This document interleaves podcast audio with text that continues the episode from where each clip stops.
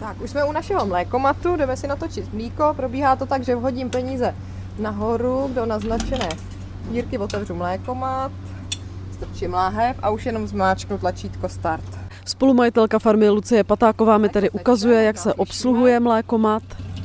Vždycky jsme měli ty zimní měsíce, leden, únor hodně slabý, ale letos teda trháme jako rekordy opravdu.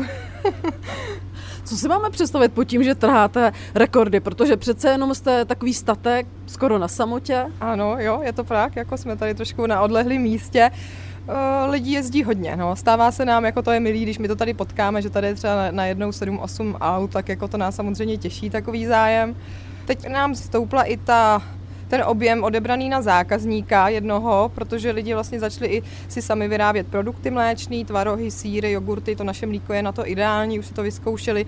Na toho jednoho zákazníka může být těch 10 litrů průměr na každou návštěvu. No. Zákazníci si jdou A pro já to mléko. nevím. Už to teče, už to teče. Chodíme, chodíme a hrozně nám chutná. A vidíte nějakou eh, výhodu v tom mléku tady přímo z farmy? Daleko zdravější je to. A chutnější hlavně. Přines sklenice sautačka.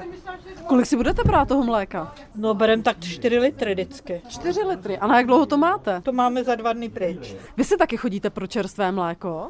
Pro mlíko čerství chodíme. A vyrábíte si něco i z toho mléka? Kyselý mlíko jedině, anebo sladký pijeme. Hmm. Ať manžel to převařuje, že jo, pochopitelně, ale já ne. A je vidět, že o mléko z mlékomatu je skutečně velký zájem. Eh, Teď už tady dokonce je pět eh, zákazníků, kteří přichází s lahvemi, s klenicemi, s petlahvemi, aby si odvezli čerstvé mléko. Z Benešovská Věra Hájková, Český rozhlas.